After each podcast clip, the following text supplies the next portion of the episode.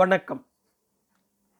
எழுத்தாளர் திரு சுந்தர ராமசாமி அவர்கள் எழுதிய ஒரு புளிய மரத்தின் கதை எனும் நாவலின் இருபத்தி இரண்டாம் அத்தியாயத்தை உங்களுக்காக வாசிப்பது பாண்டிச்சேரியிலிருந்து ஆதிசிவன். ஒவ்வொரு பொழைப்புமே தோண்டி பார்த்தா அடியில் துக்கமாட்டு தான் இருக்குது அதுக்கு என்ன செய்கிறது கஷ்டப்படுறோம்.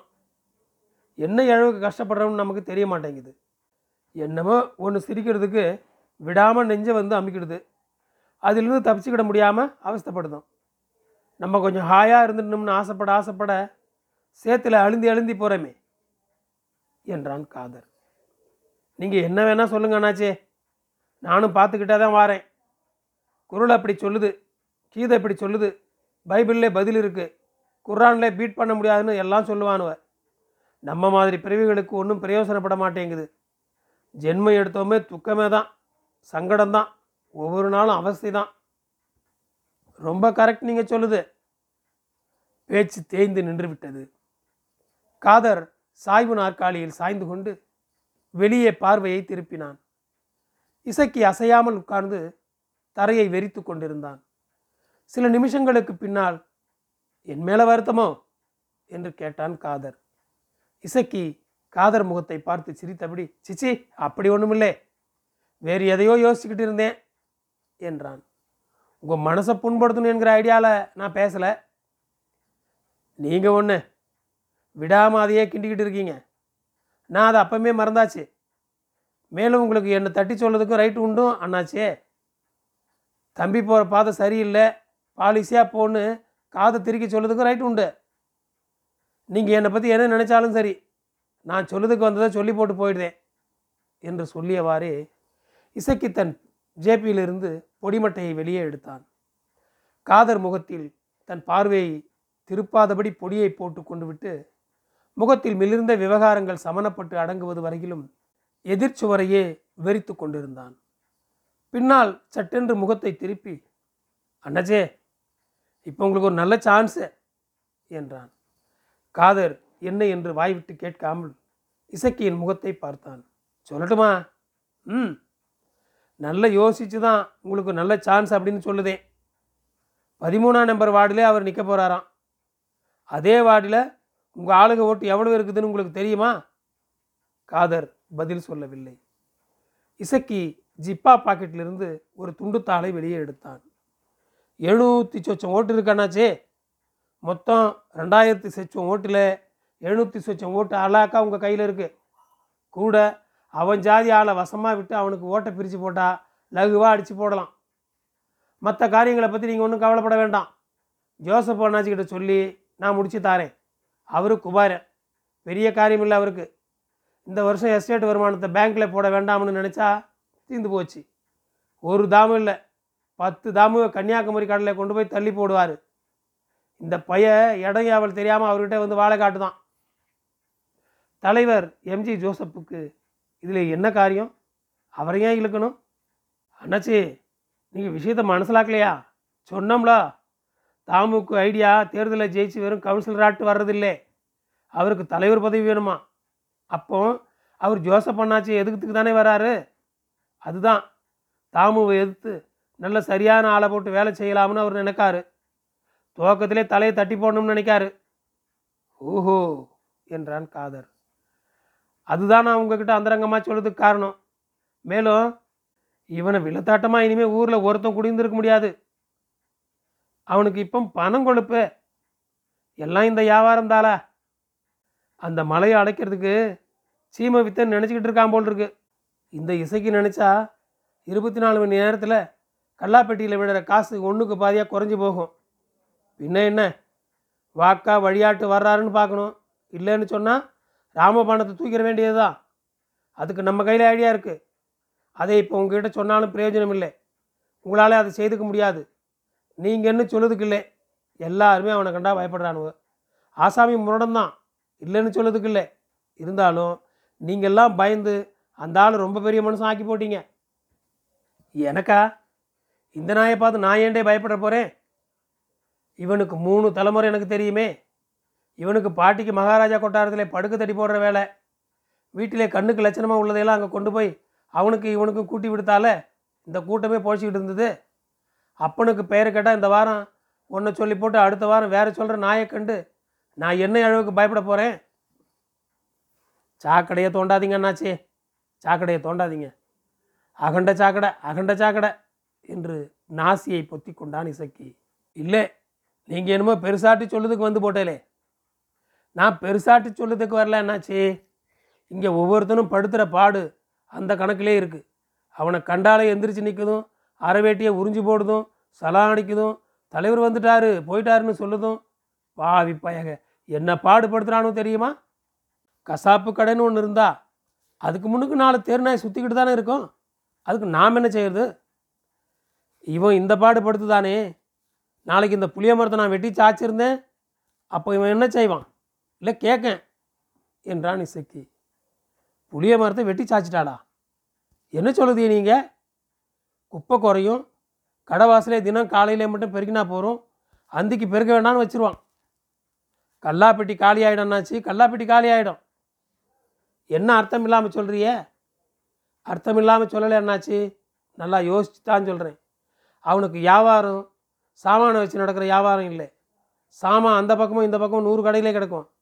அவனுக்கு வியாபாரம் நேழை நம்பி நடக்கிற வியாபாரம். நேழு போச்சுன்னா வியாபாரம் படுத்து விடும். டவுட்டே வேண்டாம் உங்களுக்கு காதர் வாய் திறவாமல் இசக்கியின் முகத்தை பார்த்தான். இசக்கிக்கு காதரின் மௌனம் மிகுந்த உற்சாகத்தை அளித்தது. இது ஒரு பொடி வேலை மண்டையில் சாமா இருந்தால் தான் ஐடியாவே புரியும். நீங்கள் சொல்லுது ஒரு கணக்குக்கு சரிதான். ஆனால் அவ்வளோ பெரிய பாதிப்பு ஏற்படும்னு தோணலே. ஏற்படும் சந்தேகமில்லை. உங்கள் கடை மாதிரி இல்லை.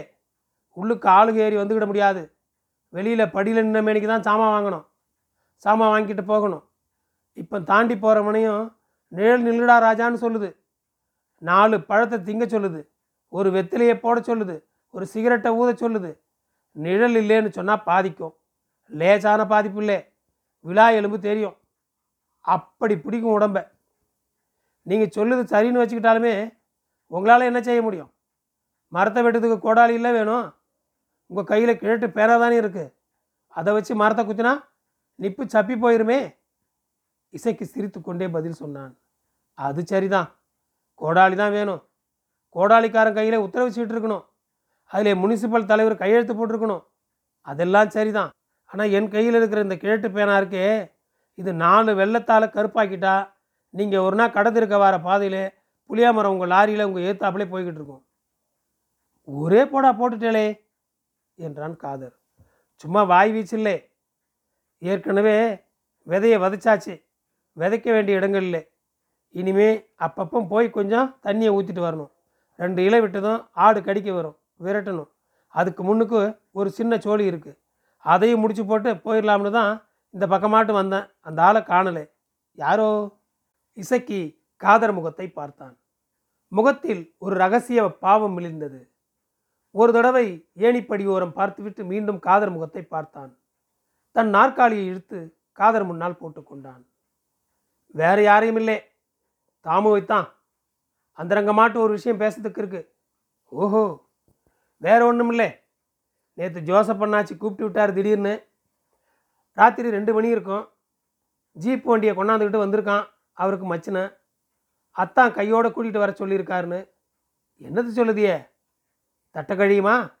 ஒன்றா பிறந்தாலே நானும் ஜோசப் பண்ணாச்சியும் கன உபகாரம் செய்து தந்திருக்கார் நமக்கு. ஏண்டதை நானும் செய்யுதுன்னு வைங்களேன் அது கூட இல்லை ஒரு பிரியம். நம்மக்கிட்ட கலந்துக்கிட்டு செய்தால் ஒரு சமாதானம் அவருக்கு. போகிறேன் கொட்டை கொட்டை முடிச்சுக்கிட்டு வாசல் திண்ணையில் கரடி லாந்தினாலே லாந்திக்கிட்டு இருக்கான் மனுஷன். விஷயத்தை சொன்னார். நான் ஒன்றே ஒன்று தான் கேட்டேன். அண்ணாச்சி நீங்கள் இந்த சின்ன விஷயத்துக்கு விசாரப்படுறது எனக்கு குறைச்சலுல்லா இல்லடை அவன் பெரிய அடா பிடிக்காரன் இப்போ கையிலையும் நாலு காசு சேர்ந்துடுதுன்னு வைக்க வெளியில் வேற பேச்சு செல்வாக்கு மோசம் இல்லைன்னு சொல்லுதாங்களே அப்படின்னாரு. எனக்கு கண்டமான கோபம் வந்துட்டு நீங்கள் மஞ்சள் கடிதாசி கொடுத்து போட்டு கோவணத்தை கூட்டிக்கிட்டு நிற்காலோ இப்படியே கேட்டேன். ஞஞ்ச மிஞ்சானாரு நான் கேட்டேன் நீங்கள் யானை மேலே இல்லையா உட்காந்துருக்கிய என்ன இளவுக்கு நாய் குறைக்குதுன்னு பயப்படுத்துகிற சரிடே பயப்படல. நீ சொல்லி போட்டாயே பயப்படுறதுக்கு ஒன்றும் இல்லைன்னு. அதனால பயப்படல நான் பாரு தைரியமாட்டு இருக்கேன் நீ அப்படின்னாரு. பின்ன நான் தான் வீண் பொல்லாப்பு வேண்டாம். பார்த்து நாம் சொல்ல வேண்டியதை சொல்லிடுவோன்னு வந்தேன். காண முடியலையோ? இப்போ வந்துடுவானே கண்டு சொல்லி போடணும் ஒரு வார்த்தை. என்ன பாரு இன்னும் ஆறு மாதத்தில் அசம்பிளி தேர்தல் வருது. அதில் உன்னை விட்டு சீட்டை அச்சடித்து கையில் தந்து போடலாம். ஜோசப் பொண்ணாச்சிக்கு முன்னாலே போய் நின்னேன்னு சொன்னால் ஓட்டு பெட்டியை தட்டி கொட்டி தலைகீழாயிட்டு கமுத்தினாலும் ஒரு துண்டு தாள் வெளியில் விழாது. நல்ல பிள்ளைக்கு லட்சணமாட்டு நாமினேஷனை வாபஸ் வாங்கி போடு அப்படின்னு கராராட்டு சொல்லி போடணும். மாட்டேன்னு சொல்லி போட்டா? கையில் பேனா இருக்கு பார்த்துக்கிடுது. நெப்போலியன்கிட்ட போய் ஒருத்தன் கேட்டான் அண்ணாச்சி வால் பெருசா பேனா பெருசான்னு? பழைய கதைகளை பேசி என்ன அளவுக்கு? இன்றைக்கி நடக்கக்கூடிய காரியத்தை தானே பார்க்கணும். நாலு லீடர்லே பிஞ்சு போவானே பிஞ்சு. அதெல்லாம் போக போக தெரியும். அவன் பிஞ்சு போகிறானா இல்லை ஜோசப் அண்ணாச்சி பிஞ்சு போகிறாரான்னு ஜோசப் அண்ணாச்சி பிஞ்சு போவார். இன்னைக்கு ராவு நான் மாரடைப்பில் செத்து போயிட்டேன்னு உண்டும்னா. கோபப்பட்டுறப்படாது. தெரியாமல் கேட்கேன் உங்களால் அவனை என்ன செய்திட முடியும்? ஒன்றும் செய்திட முடியாது. கழுத்தை வெட்டிட முடியுமா? இல்லை கையை காலை வாங்கிட முடியுமா? மண்ணக்கவை வச்சு போட முடியும். வேற ஒன்றும் செய்ய முடியாது. மண்ணக்கவை வச்சு போடுவேலாக்கும். பொசுக்குன்னு பின்னுக்கு இருந்து பிடிச்சு தள்ளி போடுவேலா? சரி. ஏதானாலும் இப்போ நமக்குள்ளே தர்க்கம் வேண்டாம். ஓட்டு எண்ணி பார்க்குற அன்னைக்கு தெரியும். வாபஸ் வாங்குவான்னு நினைக்கலா? சொல்லிக்கிட முடியாது. புத்திசாலியாக மடையனாங்குதப்ப பொறுத்து இருக்கு. நான் ஒன்று சொல்லுதேன். எனக்கு அவனை பதினஞ்சு வருஷமாட்டு தெரியும்.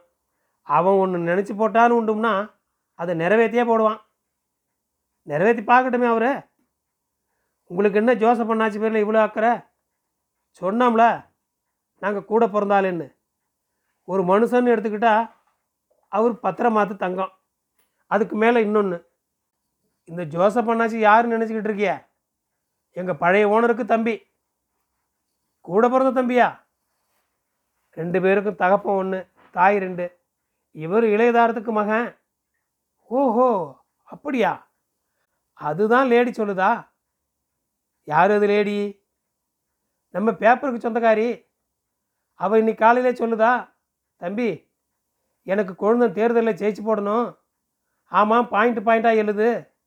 கிறுக்குத்தனமாட்டு எழுதிட்டு வாரதே இன்னையோடு நிறுத்தி போடு. நம்ம குடும்பத்துக்கு அகவரம் வந்துடக்கூடாது.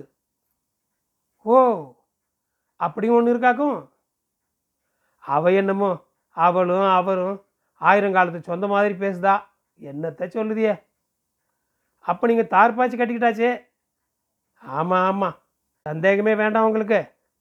நான் சொன்னதை கொஞ்சம் யோசிச்சு பாருங்க. என்ன? சொன்னோம்ல. தைரியமாட்டு நாமினேஷனை போடுங்க. ஈஸியாக அடித்து எடுத்து போடலாம். ஒரு நாள் ஜோசப் பண்ணாச்சு உங்கள் வீட்டுக்கு கூட்டிக்கிட்டு வருதே மேற்கொண்டு விஷயங்களை அங்கே பேசிக்கலாம். அது ரொம்ப யோசிக்க வேண்டிய விஷயம்ல. ஒன்றுக்கு மூணு தடவை யோசிக்க வேண்டிய விஷயம். நல்லா யோசியுங்க. இன்னும் ஒரு வாரம் டைம் இருக்குது அப்போ நான் வரட்டுமா? உங்களை பார்த்து பேசிக்கிட்டு இருந்தா சமயம் என்னன்னு ஓடிடுது வாரேன் இசக்கி விடைபெற்று கொண்டு கீழே இறங்கி சென்றான். சாய்வு நாற்காலையில் சாய்ந்தபடி கண்களை மூடிக்கொண்டான் அப்துல் காதர். நன்றி. புளிய மரத்தின் கதை தொடரும். என் குரல் உங்களை வந்தடைய ஃபாலோ பட்டனை அழுத்தவும். உங்களுக்கு மீண்டும் நன்றி.